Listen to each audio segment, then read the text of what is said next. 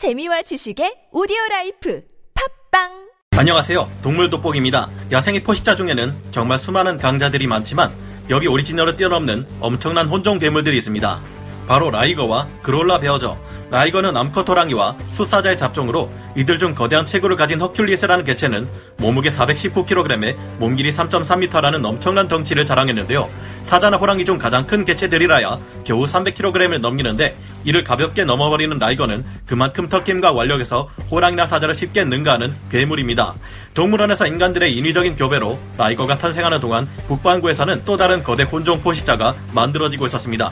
북극곰은 지금까지 알려진 모든 지상의 포식자 중 가장 거대한 동물이며 grizzly bear로 불리는 사나운 회색곰은 자타공인 대적할 존재가 없는 폭군 그 자체인데요. 그런데 이 둘이 만나 지상 최악의 혼종 grolar bear가 만들어지고 말았습니다. 인간의 욕심으로 탄생한 라이거와 지구 온난화로 인해 탄생한 그롤라 베어가 맞붙을 경우 승리하는 쪽은 어느 쪽일까요? 강한 힘과 유연성, 폭발적인 속도와 기민함을 가진 고양이과 최대 동물들의 혼종 라이거일까요? 아니면 거대한 덩치에 누구도 말릴 수 없는 사나운 성질을 가진 60곰의 정점들이 만나 탄생한 그롤라 베어일까요? 지금부터 알아보겠습니다. 전문가는 아니지만 해당 분야의 정보를 조사 정리했습니다. 본의 아니게 틀린 부분이 있을 수 있다는 점 양해해 주시면 감사하겠습니다. 라이거 라이거는 현재 기네스북에 등재되어 있는 살아있는 동물 중 가장 큰 고양이과 동물입니다. 암컷 호랑이와 숫사자의 잡종이 바로 라이거인데 이 혼종의 무서운 점은 성장 억제 호르몬이 없다는 점입니다. 사자 호랑이의 유연 관계가 매우 가깝기에 라이거가 태어날 수 있었다고 하는데요. 라이거는 수컷이 평균 300kg으로 이들의 부모 세대인 호랑이와 사자의 덩치를 한참 능가합니다.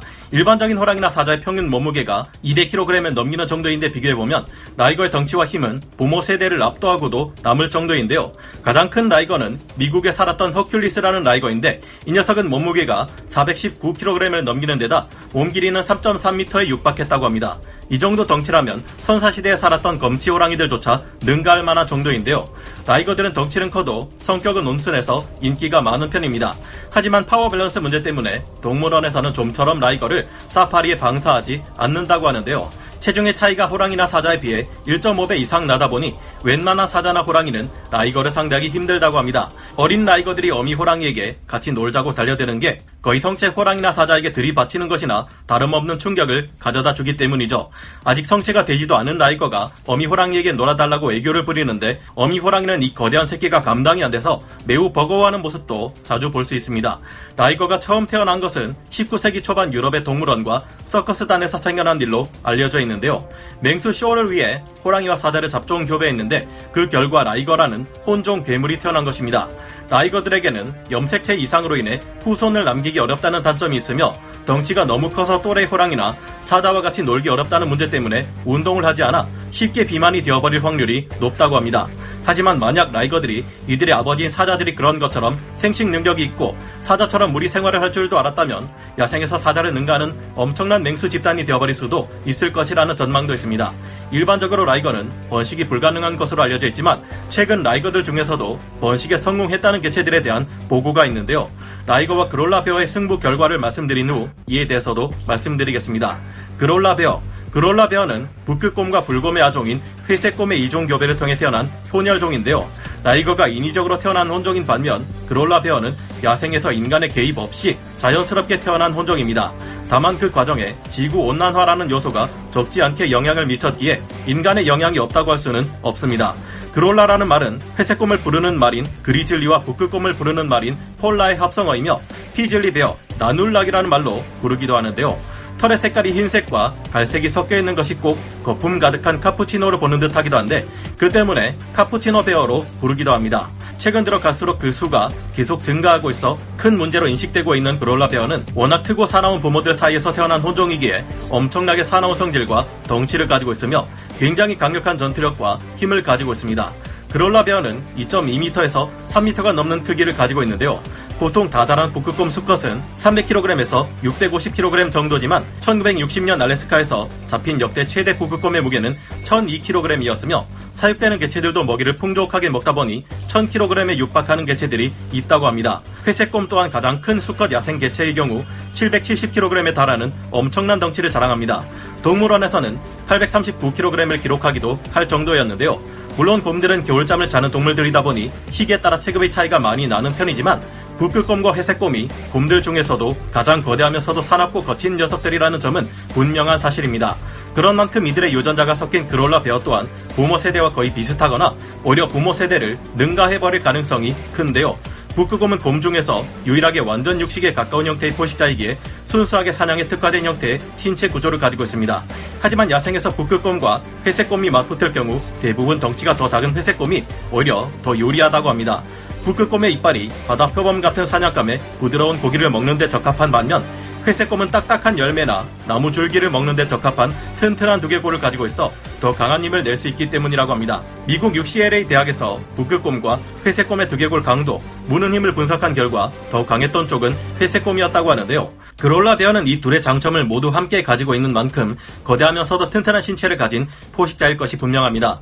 북극곰과 회색곰의 잡종인 그롤라 베어는 북극곰처럼 작으면서도 넓적한 머리와 긴 목, 오밀조밀한 눈, 코, 입을 가지고 있는 동시에 회색곰이 그런 것처럼 혹처럼 솟아오른 등을 가지고 있는데요.